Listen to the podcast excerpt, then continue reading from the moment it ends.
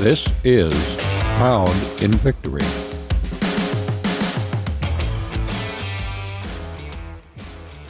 Well, we uh, once again want to thank everybody for coming to join us in the podcast. And uh, I think Christy's going to take just a second to tell you how to go ahead and follow us. Like us on Facebook and follow us on whatever streaming platform you're listening on. Well, thank you. I was thinking about it. We're really uh, looking forward to seeing people grow in in, in the Lord, mm-hmm. and uh, the need for the Word itself. Yeah. Sad to say, a lot of people probably don't pick up a Bible at all. Mm-hmm. Other ones, uh, they might pick it up once a week. Well, a lot of people just get verse of the day on their phone. That's right. Yeah. So you know, it's kind of limited. In the flesh, we try to have at least three meals a day, and then a snack in there. Mm-hmm. So uh, we take care of the flesh well, but when it comes to the spirit, that uh, kind of goes a little bit weak once in a while. Seeing how it's not being fed. Mm-hmm. So, um, when we put the emphasis on word, that when people are listening, that that's why you know because we're more spiritual than we are flesh and blood. Mm-hmm. Uh, God made man in His image and His likeness, and He was a spirit being. And He said, "We're going to make man in our image." And what He did was create a man, a spiritual man, give him an intellect, a mind to make choices with, decisions with, mm-hmm. and housed it in a body. But the main part of us is, is a spiritual person. Yeah.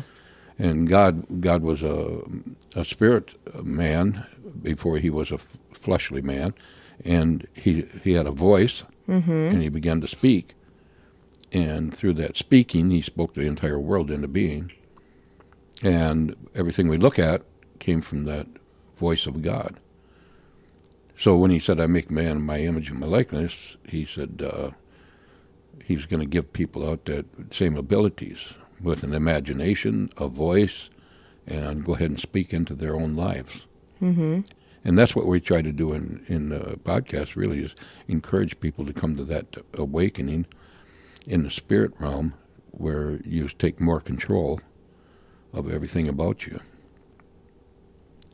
Uh, one thing I want to mention as we start out today is about the flesh, because God took the dirt of the earth and formed a body and created a man, and then He breathed through the nostrils of the man, breathed life into him. Mm-hmm. And when uh, the flesh was made in the image and likeness of God, that what God seen in the spirit realm, He seen this body that He was creating, put it together, and then He breathed into life, gave man the uh, ability to think and you know express himself. Mm-hmm. So here we are. Um, looking at the fact that Adam and Eve, you know, God made both of them after He made Adam, and then He had Adam, Adam naming all the creatures that He uh, created, all the beasts of the field and the fish and the, you know, the creeping things that are on the earth. Mm-hmm. And then He told Adam, He said, "I want you to name them." Now, when I first read that, I thought, I wonder how much time that took for Adam to start naming all these things. And in the time he did it, when he got finished, God must have been obviously watching because he said, I didn't make anything to be compatible with him. So he put him to sleep, took a rib out of his side, formed another body, Mm-hmm. put a womb in it, and he made a woman Yeah. so that Adam had a helpmate. Mm-hmm. It's a beautiful, beautiful story. Yeah.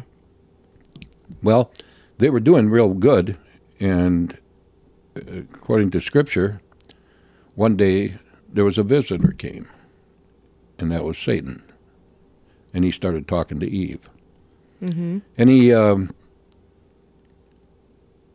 when I read that story, I find it interesting because he came to her, not Adam, and Adam had a charge from God. That charge came before she was made. Yeah.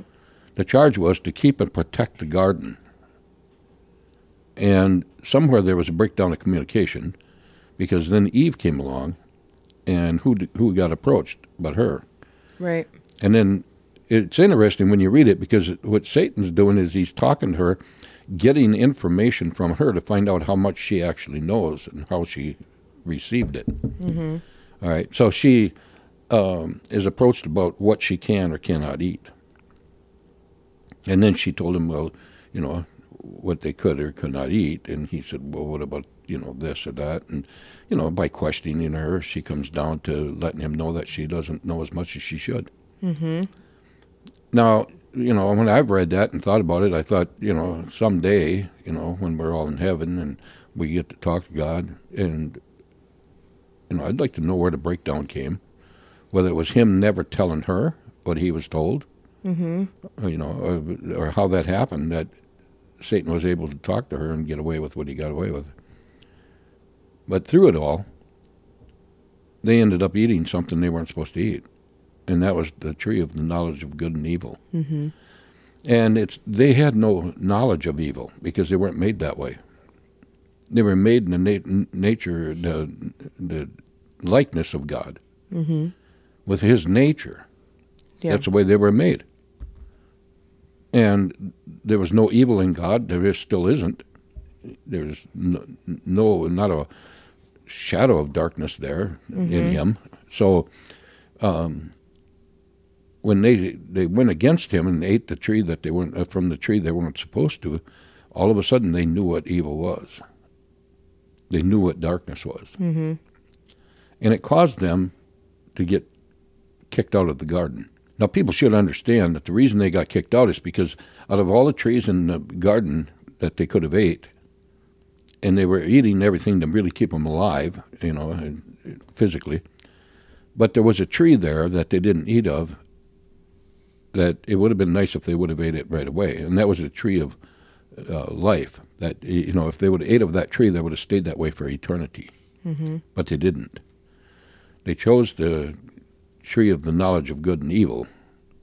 So when the evil came in, they had to get kicked out. Yeah. So when that happened, the Bible refers to the flesh as being sin now Mm-hmm. because of Adam's move and Eve's move. So all flesh became sin. Mm-hmm. Now we read about that in the New Testament in John three. We we studied that up a few weeks ago. John three, Jesus is talking to Nicodemus, and he makes a statement. He said, "Everything that is born of flesh is flesh, and everything is born of spirit is spirit. Mm-hmm. And unless a man can be born again of the spirit and the water, and back actually he says he must be born again of the spirit, and water, to get re, released from that bondage of the flesh. So, um, along with the flesh, it's a, it's um it's an interesting thing. See, because when we look at humanity and the creation of flesh, and God breathed the spirit of life into them, when they lost the spiritual part of that, and they're just strictly flesh walking around, Mm-hmm. um, the capabilities of getting into more trouble is always there. Mm-hmm. In fact, it was so bad that God repented in the Old Testament of how He created man. Weak and frail, couldn't do anything He wanted him to do. Mm-hmm. Um, so as the progress uh, went on, God even had to write the Ten Commandments and give them to Moses because there was no difference between good and evil at that point. Nobody knew there was a difference. Mm-hmm. So when the Ten Commandments that come down, it was like a plumb line God dropped down and said, you know, if you're close to this, walking like this, and then you're good, and if you're away from it, you're evil. All Mhm. right. So God put that out there, the Ten Commandments, that opened everybody's eyes to the fact that there was good and evil. Now, if you cross this line, you're doing evil, and that's the only way God came up. Uh, man came up with the idea Mm-hmm. when God formed a, a process of it. So there's a lot of things that cross against God and His character and His nature. when we look in the New Testament, we're not going to go there right now, but in the book of Galatians, it talks about the fruits of the Spirit, and and it's not our spirit fruits; it's His. You know, and it tells all these lovely things that are the fruits that God has. You know, like love, joy, peace, long suffering, patience. You know, all these good things that are God's nature that man failed to have. So He wants us to work at that and take on His His image and His likeness and to get back in the place where Adam and Eve were at one time. When I was thinking about it earlier today, um, one of the things that uh, stand out in the forefront for me is um, unforgiveness. God's a very forgiving God, and um, he He will forgive a person's sins, and all you know. Really, what we have to do is just ask. And he, he said he'll forgive us. He gives us uh, other steps to take. You know, I'm I'm not excluding them. You know, when he says uh, to Nicodemus, you know, that man must be born again of the Spirit and water to see or Yeah. enter the kingdom of heaven. I'm not discounting those. But you know uh, that's the first steps that a person does, and then you grow from there. And forgiveness is a, a, a natural thing for God. You know, He had to do that to gain back everything that He lost when Adam and Eve fell. So God had to immediately come to a place of forgiveness. Uh, but it's a hard thing, you know. Uh, it's a, in fact, I'm going to say it's one of the hardest things for people. When I started coming toward God and changing my life, and I, I made the decision I wanted Him more than anything else, and there was so much wrong and so much evil all around, everywhere you looked. And I finally said, you know, if there be a God, you know, he surely could not have could intended for life to be what I'm looking at. And that's what caused me to really start turning around. Mm-hmm. So as we're working our way to him, and um, I started doing that, but there were so many things in my life that you know I had a hard time letting go, you know, because of the guilt and the shame and the things like that. Mm-hmm. I had an uncle one time that said to me, and he was, you know, he was not a good person most of his life. He was in and out of prison several times, Mm-hmm. and um, you know he he had a bad record, really bad. He was like a Robin Hood type Yeah, somewhat. because he was nice. I but he was always breaking the law Right. to do it. Mhm. like steal from the rich to give it to the poor type Yeah. of thing. But I'm just saying he did a lot of that, but I never had a bad interaction with him. no, you wouldn't have. No. you know. But uh, you know, he you know, like you said, he was like Robin Hood. One time he came into town and um, he opened up a bank account in mm-hmm. uh, one of the banks in town, and next thing I know, he was down to the grocery store, and he asked me for help. So you get three carts tied together with shoelaces, filling mm-hmm. them up with food, and mm-hmm. he said, "I know a bunch of needy people," you know. And he did. He met them, you know, and people out on the streets and stuff. But he opened up the checking account at the bank just for this purpose. And then he, I don't even remember back then how much it was, hundreds of dollars, and the food wasn't that expensive back then. But he had three carts full, Yeah. and he wrote out a check for him. And Mm-hmm. then when With we like got five bucks in the account. it, well, that's all he had, yeah. Yeah. But it was hundreds that he wrote it out for, you know. Mhm. Well, and then on the way to the car, he stopped at a trash can, threw the checkbook away, you know, because he didn't have no more use for it. And he went and gave the food to all the people that he wanted Right. to take it to. Yeah. So, you know, he- you're right. That was a Robin Hood move. Mm-hmm. But, you know, other than that, you know, he did rob banks and he did, you know, an attempted murder and, you know, a few things Yeah. and ended up in prison. Mm-hmm. But one day he said to me, he said, you know, I don't know about me coming to Christ like you talk about because he said, I've done so much, I don't know how he could forgive me. And I said, Charles, in all reality, I said, there's only one difference between you and me. You got caught by the law and I didn't. Right. And that's really the only separation Mm-hmm. was because I was doing the same things he was. I mean, maybe not to the level of attempted murder or well, anything, but that, like, that too, in the sense that I did it unconsciously but under the influence of alcohol. sure, And uh, by like getting in fights and such. Yeah, and I was strangling people to death, and there was uh, dozens of other people standing around that stopped it. Otherwise, unconsciously, I was doing it. You know, if nobody else would have been around to stop it, it, it would have been a bad scene. But the, the the whole thought behind it is that I tried the same thing he tried. Right. You know, he used the gun and I used my hands. Mm-hmm. And I said to him, I said, the only difference between us is that you got caught by the law and I didn't. But God's seen it all. He's seen me. He's seen you. He knows. So I say all that to say this: that when I wanted to give my life to the Lord, one thing that I really had to tr- struggle with and I couldn't forgive myself for was knowing, knowing that God was there, He was available, mm-hmm. He wants us, you know. And I started making my way toward Him, and I kept in the back of my mind, even while I was in the process of that, you know, that move toward Him. I took so long that I watched my mother suffer and die when the Lord spoke to me and told me to pray for her and He'd heal her. Yeah. And that haunted me really bad. You know, You talk more about that story in the episode about your mother. hmm But yeah, and the reason I'm saying it now is because I—if I- people want to listen to it, that's why I'm saying Yeah, it. way back when we first started. Mm-hmm. And when when I couldn't forgive myself for what I did. I mean, I literally stood there when God had spoken to me and said, "Pray for her, I'll heal her," and I, I wouldn't do it. Mm-hmm. And then He spoke to me again, and I choked up and I I held it back again. Three times He did that, and I could not bring myself to do it. You know what my crazy thought was? What would I do if people walked in and seen me doing that?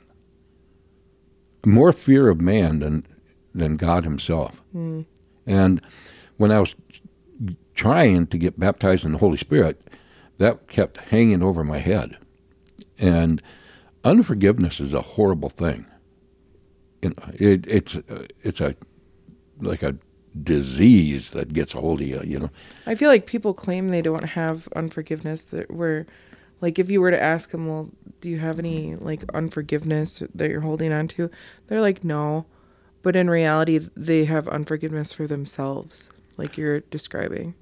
Well, now that you brought that up, I'll say this: I I was reading one time by some doctors that they, just, they were describing that they believe there is such a fine line between sanity and insanity that when a person goes into the insanity, they don't know they are. Mm-hmm. They don't realize they're insane. Right. And they, they said like the a delusion. yeah, and the line is so fine that they do- they cross it and don't realize it. And when I heard that the first time, I thought forgiveness is that way. It is such a fine line between forgiveness and unforgiveness that you could cross it and not realize you are. Like when you say, I'll forgive, but I'll never forget. Then you're not forgiving, right? Yeah, because when Christ forgives us, It's a clean And- slate every time. Exactly. When he forgives us, he says in the word, he takes our sins and throws them in a sea of forgetfulness, never to mention them again. Mm-hmm. But man doesn't do that. They want to ha- we bring him up again, and he's like, what are you talking about? yeah.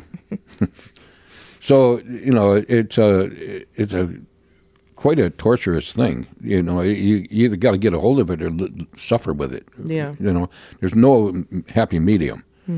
You either want to forgive or not get un- not get forgiven. You know. Yeah. So uh, that's why I'm talking about it tonight because the, the need is there for everybody. all right. I do want to look at a couple of scriptures as we go. Um, the first one I want to talk about is in uh, Luke. Then said he unto the disciples, It is impossible but that offenses will come. But woe unto him through whom they come. It were better for him that a millstone were hanged about his neck, and he cast into the sea, than that he should offend one of these little ones. Take heed to yourselves. If thy brother trespass against thee, rebuke him, and if he repent, forgive him. And if he trespass against thee seven times in a day, and seven times in a day turn again to thee, saying, I repent, thou shalt forgive him. So when when the Lord deals with uh, forgiveness, he, you know, he, he's the master of it. That was the words of Jesus, by the way, I should Yeah. probably say. Yeah, and he's the master of it. Mm-hmm. You know, I've said this to people before. Why, why did the disciples call him master? And it's because he mastered everything in life. Mm-hmm. Anger, forgiveness, he mastered it. And then when he wants us to be his disciples and be like him, he's expecting the same thing of us to walk in forgiveness.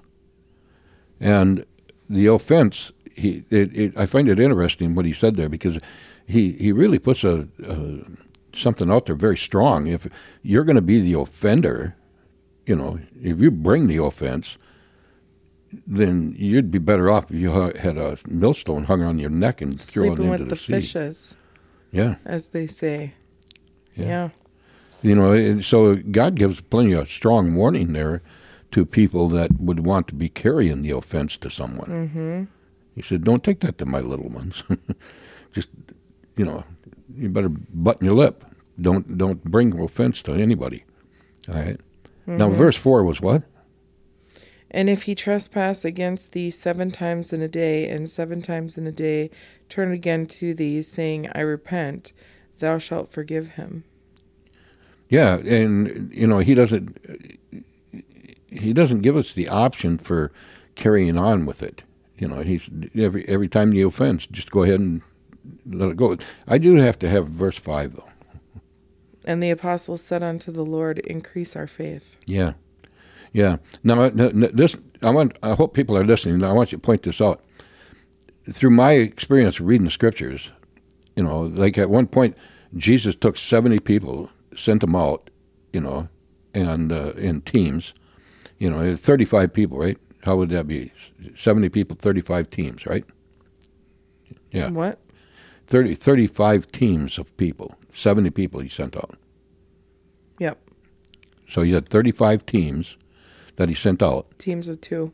and he gave them the blessing of power, mm-hmm. like they would have if they were baptized in the Holy Spirit. They weren't yet, but he gave them the uh, anu- uh, the unction of the Holy Spirit to go out with, and they went out and they did all kinds of radical things. They raised the dead, they got people healed and limbs replaced, and all this stuff.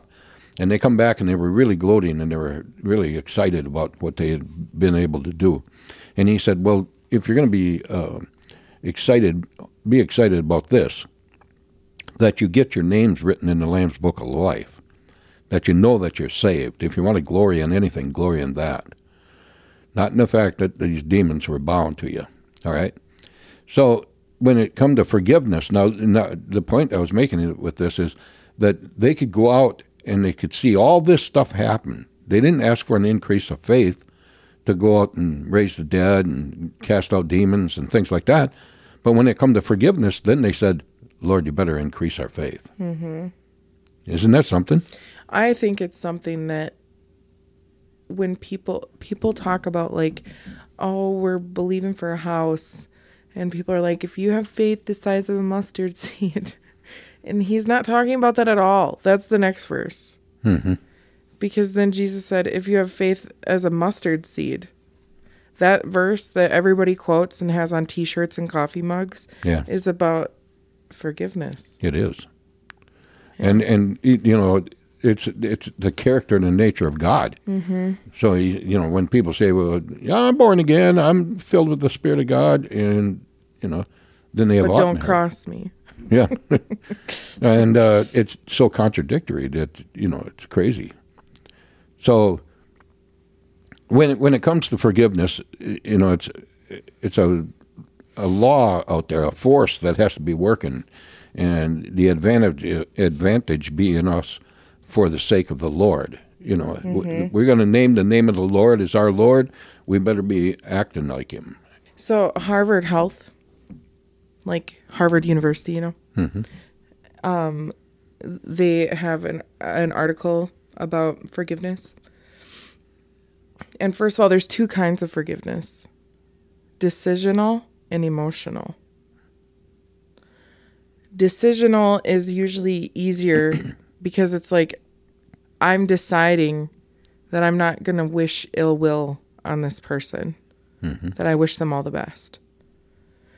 But the emotional type of forgiveness is harder because it that's where you have to let go of the negative feelings and you can't continue to dwell on what they did to you. Right. Um and they say that usually emotional forgiveness takes longer because you have to let go of what they did to you emotionally. But this is the important part. So this is according to Harvard, which is a secular university. Yeah. Practicing forgiveness has powerful health benefits. Right. Observational studies and even some randomized trials suggest that forgiveness is associated with lower levels of depression and anxiety, lower levels of hostility, reduced substance abuse, higher self esteem, and greater life satisfaction. Wow. You want to know something else? Hmm. You talk about love. God's Yeah. type of love is a decision, mm-hmm. not an emotion. Yeah. He said he made, he made a decision hanging on the cross that he's going to love humanity. Mm-hmm. If he was going by emotion, he probably never succeeded. Right. Because it says flat out like that there's two different kinds and emotional is much more difficult. Yeah. So you know, it, I I believe that completely. You know, because when when you look at the love of Jesus and the forgiveness of Jesus, it was all based on a decision that he made. Mm-hmm. Yeah, that's pretty exciting. I think so. There was one other one I was Another study. Yeah. They're from Berkeley. Um, the emotional and physiological data suggest that sus- a sustained pattern of unforgiveness over time can result in poorer health because of the negative psychophysiological um, states that accompany unforgiveness. So basically, if you have a pattern of unforgiveness, it can make you like a chronically ill person. Yes. Isn't that something? Yes. No, that's again, that's really something when you think about it, because these these are men that are realizing this when the whole time it's been in the scriptures. Yeah. Yeah, So Matthew 18. Mm-hmm. twenty-one and twenty-two. Then Peter came to him and said, Lord, how often shall my brother sin against me and I forgive him? Up to seven times? And Jesus said to him, I do not say to you. So this is Matthew's account of the same hmm conversation that Yeah. Luke just told us about. But it goes on a little fur- stronger. Yeah. Jesus said to him, I do not say to you up to seven times, but to 70 times seven, which is 490. Right. No, and one of them it says in a day might have been Luke or something. But he, anyway, one of those one of those uh, disciples said seven times seventy in a day. Yeah. All right. Now, what I like to do with people is uh, help them out. Let's say you got 24 hours in a day Yep. and you sleep for eight. So you're you're pretty unconscious to any kind of ill feelings because you're sleeping. So you have 16 hours left. 16 hours left. Every two minutes, you'd have to be forgiving. Jesus is turning around and telling them 490 times, well, if you take eight hours of sleep out of it, 16 hours left, every two minutes, you'd have to be walking, forgiving somebody. Yeah. So the essence of the message is just forgive and be done with it. Yeah. Don't, don't even take on offense Mm-hmm. because you don't have time for it Right. because you got other things to do in your day. So don't even take offense. If somebody t- comes and brings it to you, don't accept it. Some of the best advice I was ever given at work is assume benign intent. So if you get like a snotty or short email from somebody or they use a tone, it's it takes a lot off your plate if you just assume that what they did had no ill will, but that it was benign intent. That's good. That's good. And that's what the person on the receiving end should be. Yeah. But the other part, the person that's bringing it, should stop and wake up and say, Would I like to have a millstone tied to my neck right now and thrown into the sea? Right. You know, because that, the danger is the one bringing it too. Right. Because their their their results that the Lord gave is worse. You know what I'm mm-hmm. saying? Yeah. You could get a slow, painful death with the agony you bring on from unforgiveness, but the person bringing offense it could be off a lot worse off in a hurry. Right. Yeah. So all this is very important, either way you look at it, mm-hmm. right? But when I break it down time wise, it really stands out. When you when you think about it, every two minutes he's saying you better forgive. Yeah. You know, so his whole message is just like he said. You know, You Mm-hmm. ask forgiveness, I'll give it to you, and I'll take it and throw it in the sea of forgetfulness, never to, to be mentioned again. And that's the way we should walk. Walk like Jesus, Mm-hmm. you know, talk like Jesus, and uh, let things go. Matthew 5, 22, 23, and 24. Okay. But I say unto you that whosoever is angry with his brother without a cause shall be in danger of the judgment, and whosoever shall say to his brother, Raca, shall be in danger of the council, but whosoever shall say, Thou fool, shall be in danger of hellfire. Wow. Therefore, if you bring thy gift to the altar, and there rememberest that thy brother hath aught against thee, leave there thy gift before the altar, and go thy way. First be reconciled to thy brother, and then come and offer thy gift. All right. Now let's back that up a little bit, okay? Let's Yeah. go back to the start, and I'm going to stop you about three times through this. Okay. But I say unto you that whosoever is angry with his brother without cause shall be in danger of the judgment. Wait, I'm sorry. Did you say 21 or Yeah. just 22? 22, 23, 24. Oh, okay. But I say unto you that whosoever is angry with his brother without cause shall be in danger of the judgment, and whosoever shall say to his brother Raca shall be in danger of the council. Okay. Now, he's already got two warnings there. Mm-hmm. One is the council, you're going to end up in court, all right? Yeah. And the other one is, he said, say raca to no man, all right? Now, according to Oswald Chambers, I believe, his writings say that one of the worst, the hardest interpretations of Scripture there is in the whole Bible is that one right there. He said, because there was our interpretation for the word raca, he said, is difficult. What it's speaking to is body language. It's like spitting at somebody. Yeah, and it's like rolling your eyes. you know. Contempt. yeah, it's all in the body action. yeah. That's what he's talking about. So when you when you speak raca, you're speaking how you turn somebody off with your body language and you're rolling your eyes and you're shaking of your head and folding your arms and things like that. Mm-hmm. So he's saying that he's giving people a warning not to visit, not to communicate that way. I was listening to a professor once say that in a marriage, if people are disagreeing, that's normal.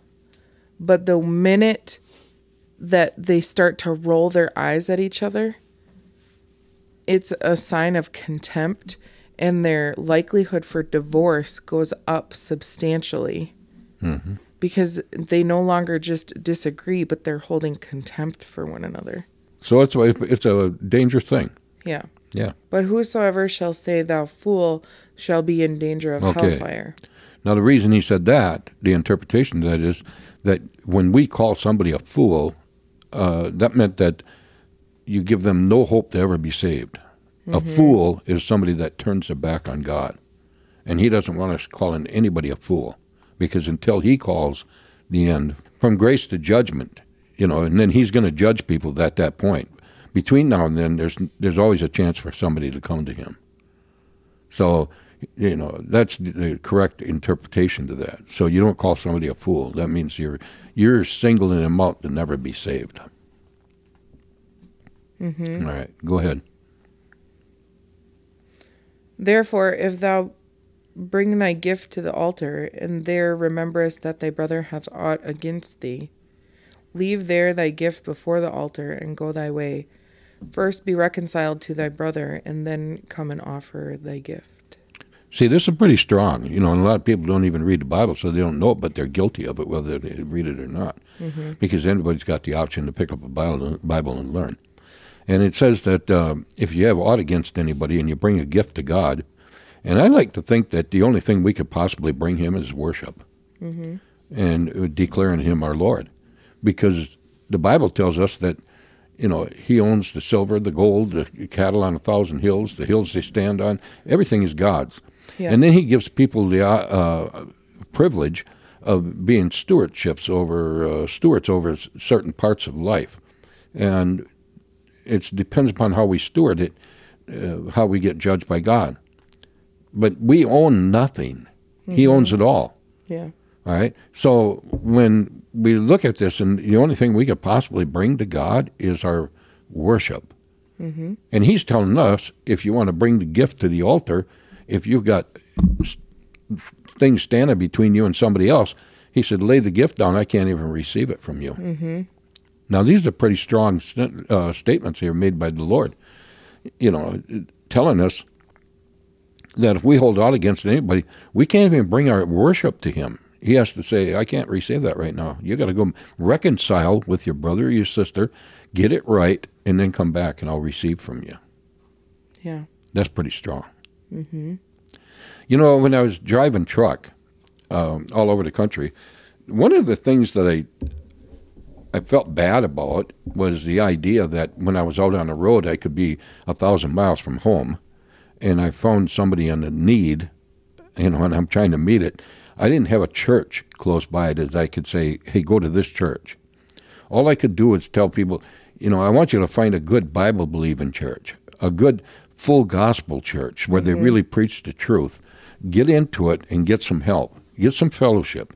You know, uh, one time I was I was driving, and and generally when I was uh, driving truck, I was I was the type of person that wanted to get where I was going as quickly as possible, get unloaded, get out of there, and you know I didn't like delays you know, at all, really. But at the same time, like one time I was I was going and I, I was just left the house and I was only two hours from my own home, Mm-hmm. and I knew that I had to be at this destination in a you know a pretty straight order, and I didn't like stopping and nothing getting in my way, and I stopped to put in fuel, and I I'm, I just got done pumping the fuel, and I turned around and there was a guy, I I swear he couldn't have been more than a foot and a half from me, hmm. and as soon as we met eye to eye, and I was going to go in and pay for my stuff and then just take off, you know. And he's standing there and he just busts down and starts crying hard, just tears pouring out of his face. And I'm kind of holding him up, you know. And it was at 76 truck stop. and I said, What's wrong? What's, what's going on with you? And when he finally settled down enough to talk, he had told me he just lives 20 miles down the road from where we were. And he said, I just got off the road. I just went home. And he said, I went in, and my wife's in bed with another guy. Hmm. And he, he, he, was just so beside himself. And I said, Give me a couple minutes. And I parked my truck out in the lot, and I went back in, went into the restaurant with him. And I spent about three hours there with him, hmm. talking to him. And I told him, I said, You know, there's a, a hope beyond any other hope that you can find in this world. Mm-hmm. And I said, You have to find it in God. And I said, I know it's a bad circumstance. I know you're up against a lot here. But I said, You need, you need for your own soul to be able to forgive and try to work this thing out, you know. And uh, we spent a lot of time together. And he was quite calmed down by the time I left. But you know, you you know where that's going to go before you go any further. You you just know that the unforgiveness is going to try to ta take somebody's life. Mm-hmm.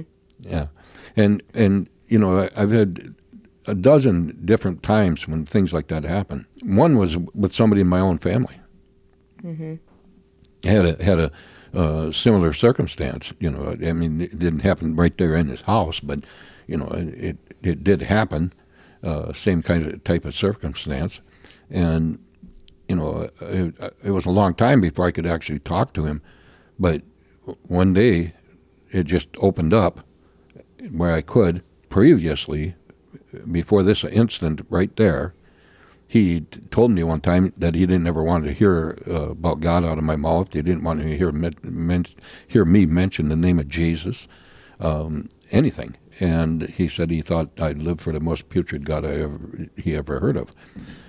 Now the circumstances had changed, and he was under stress just like this other guy. And um, I kind of snuck up on him. He was sitting on a bench with his head hanging, and I sat next to him, and then I asked where his wife was, and he didn't look at me. He just, how would I know? Mm-hmm. And I said, well, why wouldn't you? You've been together for a long time. Everywhere you go, you go together. And he sat up and looked at me and he said, you haven't heard? She'd left me. And I said, no, I never heard. Didn't know a thing about it. But the crazy thing was, on Memorial Day, we were doing nothing, they had no plans. And we were going to, I said, well, let's go for a ride. And we got in the car, and Lynette was driving. She said, well, where we go? I said, oh, head for Eau Claire. So she did. And I said, well, turn here, turn there, you know. And we're riding along, and I tell her which way to turn. And then she finally said, are you going to your brother's house? And I said, yeah. Are you a glutton for punishment? Mm. I said, God laid it in my heart to do it. I said, I have to do it. Mm-hmm. And I, we drove to his house, and his truck was there, and I got out, and I went up, knocked on the door, and knocked on the door, and no answer, no answer. Finally went back. I said, apparently he's not home. And we sat there for 20, 30 minutes talking about just different things and trying to decide what to do. And then we pulled out and left. Well, that day that I was talking to him, it was, you know, months later, you know, Mm-hmm. because we were at a graduation party for somebody. And uh, so it was, you know, it had to be about a month or month and a half after Memorial Day. So when uh, this happened, where I walked up to him by the bench, I seen him in the condition he was in and what happened to him. I uh, started sharing with him about, you know, having faith in Christ. You know, I said, you need it now than ever, you know Yeah. now more than you ever needed it. I just knew the danger of unforgiveness. I, I already knew that, you know. I've ex- experienced it in my own life. And I started sharing with him about the forgiveness and, and God being able to come in and work with him. You know, and when when I finally realized what time it was, we had to go and uh, we had some. We did have some place to go later in the day, you know, and it was getting around that time now. Mm-hmm. And I said, I'm sorry. I said, "I- I'd like to stay, but I have to leave. And after talking to him about the, the uh, ability of forgiving through Christ, he had calmed down considerably. And then he said, uh, Would you pray for me before you leave? And uh, I knew God was involved, you know, because that's the same person that told me I live for a putrid God. And now he's asking me to pray for him and I was so blessed that it, he'd come to that decision. But you know, when harsh things happen to people, and it's, um, and the flesh wants to be involved, you know, Mm-hmm. and that's why I started out talking about the flesh and how uh, flesh is God made humanity out of the dirt of the earth, Mm-hmm. and the flesh always wants to have a tendency to go down instead of up. Right. It's just a natural. The flesh wants to go down to the dirt it came from, and the spirit of a person wants to go up Mm-hmm. where the spirit came from. And life is from above, and death is from below. Mm-hmm. And and you got to help people understand that because, you know, it's, it's not a good experience to think about dying. No. And you know, if you want to think on life, you got to think up. You know, it's it's it's a crazy thing to look around in the creation of God and see all the vegetation out there, the trees, the bushes, the, everything, flowers. It all has a tendency to go up toward God, and humanity has a t- decision to go down. Mm-hmm.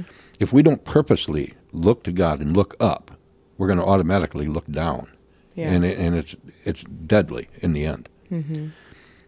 One more thing I want to say before I would close tonight is this. Then one time I was driving, and I was uh, going to Detroit, Michigan, and uh, I had a load of flour to deliver. And when I was heading over there, it, it, was maybe 20, 30 miles before you got to Detroit.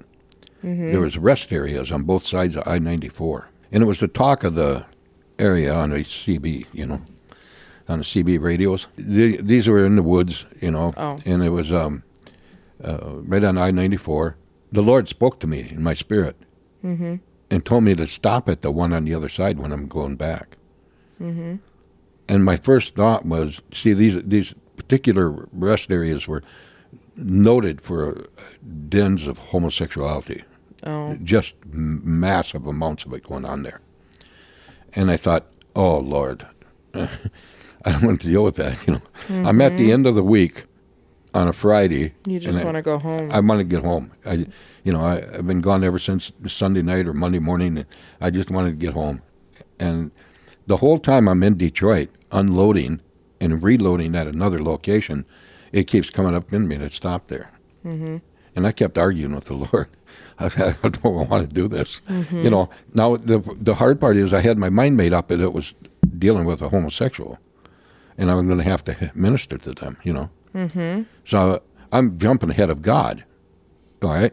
Yeah. So Because you don't actually know why he wants you to stop. You're No. just trying to figure it out. so I pull in, not not even willingly. I mean, it was almost like a magnet pulling a truck off the road, and it, I'm boom, I'm in there, and I pull into a parking place, and I'm sitting there, and I'm really hesitant to do anything. I I just don't want to get out. Now I'm behind on my logbook, and I start doing paperwork. And I I'm just actually I'm wasting time. Biding time. Yeah, Oh yeah, and and uh, and this guy comes walking up real slow, and he stops right smack in front of me, and I'm driving a cab over a truck, big windshield right in front of me, and uh, he's standing there staring, and I thought, is he the one? Is he the he's the one I got to deal with? And then he walks off, mm-hmm. and pretty soon he comes back, and he stops right in front of the truck, and he's staring at it, staring at it, and pretty soon he walks off. And this happened three times. And I, I finally, you know, I put all my stuff down, and I, I knew that he had bi- walked back to the left again. Mm-hmm. When I got out, and I went in, and I went to the restroom, washed my hands, and and I come back out, and I got in the truck, and here he comes from the other way again, off on my right. And this time, he comes around. Well, I found out later that the reason he got stopping and looking was the sun was shining so bright in the windshield of the truck, he couldn't see in the cab. Oh. And he was blinded by the sun. And he was looking to try to see if there was anybody sitting in the seat. Well, this time he t- came right around to the side to look. And and I was sitting there and I rolled the window down. And I said, You need something? And he said, Your door is open on the other side of the truck. There's a little door down on the back underneath the sleeper Yeah. where you can for storage. Mm-hmm. And he said that door is hanging open. And Where I a lot thought, of people have like their DOT stickers and Yeah. stuff. Yeah. yeah. And and uh, the moment he said that, I thought that door's never been open. never. I've never had a trouble with that latch. Mm-hmm. Well, I got out of the truck, and then you know he didn't discourage my thoughts because when I got down on the ground, he rubbed shoulders right against me. Didn't give me any room to even get my door shut. And I start walking around the truck, and he stays right on my side, kind of brushing against me. Uncomfortable. Yeah. Oh, absolutely. And I got around to the other side, and then I got away from him, and I opened the p- passenger door, and there's a pull switch inside. And I shut the door, and it stayed shut. I pulled the lever, and it sprung open and shut it. I did that four or five times. And the door's working fine, latching every time. Mm. And my thought was, Lord, what are you doing? Yeah. you know, if that door's d- d- working good and it's hanging open, there's there's only one way that could have happened. That was you. Mm-hmm. And as I'm turning around, the guy's right in my face, and he says, "How long you been doing this?" I said, "Doing what?" He said, "Driving truck." And I said, "Well," I said, "basically too long." I said, "I'd be like, uh, I'd like to be back home all the time." I said, Yeah. uh, I said, I'd like to be in full time pastorate instead of driving truck all the time. And he said, then he stepped back about four steps and he said, Oh, you're one of them. And I said, One of what? A preacher. I said, Well, I'm a pastor. And he said, Yeah, yeah, you're a preacher. He said, So tell me, what's what's the trick for you to, for people to get into heaven? And I said, I don't know what you're talking about. He said, Yeah, you do. You're all the same. All you got some kind of hoop that somebody has to jump through to get into heaven. They got to do just exactly what you say, otherwise they can't get there. Come on, tell me, what's your trick? And he was really angry when he's doing this. And I said, and then the Lord quickened it to me to give him the story about when I nearly died, mm-hmm. And uh, and it was all based on unforgiveness. Yeah. So I told him the whole story. Mm-hmm. Now, the sun had been shining when I got out of the truck, and it changed so fast. we were standing in a rainstorm and getting soaking wet. And I told him about me being on that deathbed. Mm-hmm. losing 100 pounds. My hair fell, fell out. I was nearly blind. And I was dying, dying. Mm-hmm. And it was all based on unforgiveness. And I told him, the Bible says that the Lord took me to scriptures and said, to agree with your adversary quickly, lest you end up in his courtroom and not mine. Mm-hmm. And I had to go make it right with these people, you know. And one of them embraced me and we wept together, and the other one laughed in my face. But I did what the Lord told me to do. Mm-hmm. Because remember that scripture you read a little while ago, Christina, when it said, reconcile with the other person? Yeah. That's exactly what the Lord told me to do. Mm-hmm. And I went back and reconciled with those people the best I could. Mm-hmm. One received, one didn't, but my healing took off after that. Right. So I'm standing in a rainstorm now talking to this guy, and I said, if there's anything, now he was, I'm guessing him to be about 55 years old, but, but uh, roughly, you know, mm-hmm. at the time when this was going on. And I said to him, I said, this is to be the hoop, if you, that's what you want to call it. You want to you, you call it anything you want, but I said I'll tell you this: if you got aught in your heart against anybody, you're in bad way with them. I said you better forgive them, mm-hmm. because I said your life is in danger because of that, and I said you better forgive them. And he started crying hard, and he mm-hmm. said, "Will you go inside with me?" And we went in, and here he had been moved back in with his mother because she was elderly and she was in not good shape, and they got into a fight. Mm-hmm. And he moved out and he got a job driving truck, you know, to get away from her. And we went back inside and he picked up a phone and called her and he was still crying. And he asked her to forgive him for all the dirty, rotten things he said to her. Wow. And he said, I want to come back and I want to move in. I want to take care of you. Hmm. He said, So will you please forgive me? And, you know, she did. And then he made another call and called the company that he was driving truck for and told him he was coming back with the truck. He wasn't supposed to be out on the road. and wow. yeah, and it was so powerful. Whatever happened to him? I don't know. I don't live there. well, did you didn't get his name or nothing? No, no. Interesting. But you know, he'd he, be old now. Yeah, yeah, yeah. He'd be in, you know sixty some years old, close to seventy, probably. Yeah. Well, and, probably.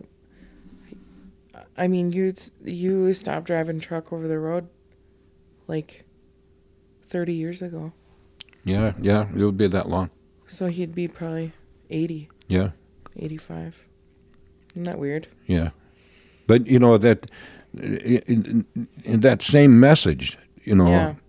it was so fresh after I nearly died, you know, yeah. because all of that was so, you know, tender to me, mm-hmm. you know, mm-hmm. when I nearly left this world over the unforgiveness, that when I went to Russia and I was ministering over there, and uh, I took that same message into a prison over there, mm-hmm. and every convict except for one came down out of that auditorium wanting help and prayer. Wow. You know, when I told them that you know the unforgiveness was going to make anybody suffer severely, you know, and uh, according to Scripture, and when I shared that in that prison over there, you know, um, I had a really good interpreter but it was so fresh on my mind, you know, the pain and the suffering I went through over that whole situation, mm-hmm. that when I started crying on the platform in the auditorium in that prison, I dropped on my knees and tears were pouring down my face. I had a really good interpreter. Yeah. I looked over at him. He's crying as hard as I am. oh, my. Tears were just pouring out of his face, and he was relaying that message to these people. And we had this was a maximum security prison with people that were never going to be paroled, mm-hmm. ever. And I was trying to get the message of unforgiveness to them. And some of them guys, hardened, hardened, hardened criminals, yeah. they come down there just crying, crying, wow. wanting prayer. And uh, the guy that invited me to go, he was just totally in awe, mm. you know, of all the things that took place that night. But I'm telling you, Forgiveness is a powerful, powerful way to get close to God. You just don't hold out against anybody. If He's willing to forgive us of every sin that we ever committed and throw in that sea of forgetfulness, He wants us to be like that.